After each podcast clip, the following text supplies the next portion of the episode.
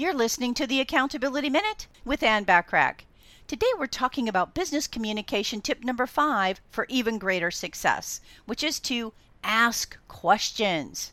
Asking questions helps you understand what the speaker is saying accurately. The problem most people have with asking questions is that they think it shows ignorance or they assume they know exactly what the person is saying, and it could be very inaccurate.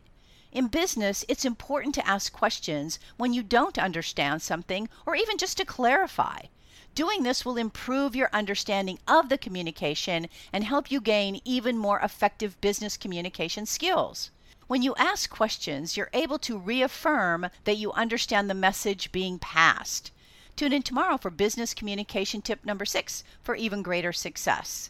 In the meantime, subscribe to my business success tips and resources blog by going to accountabilitycoach.com forward slash blog. I appreciate you listening.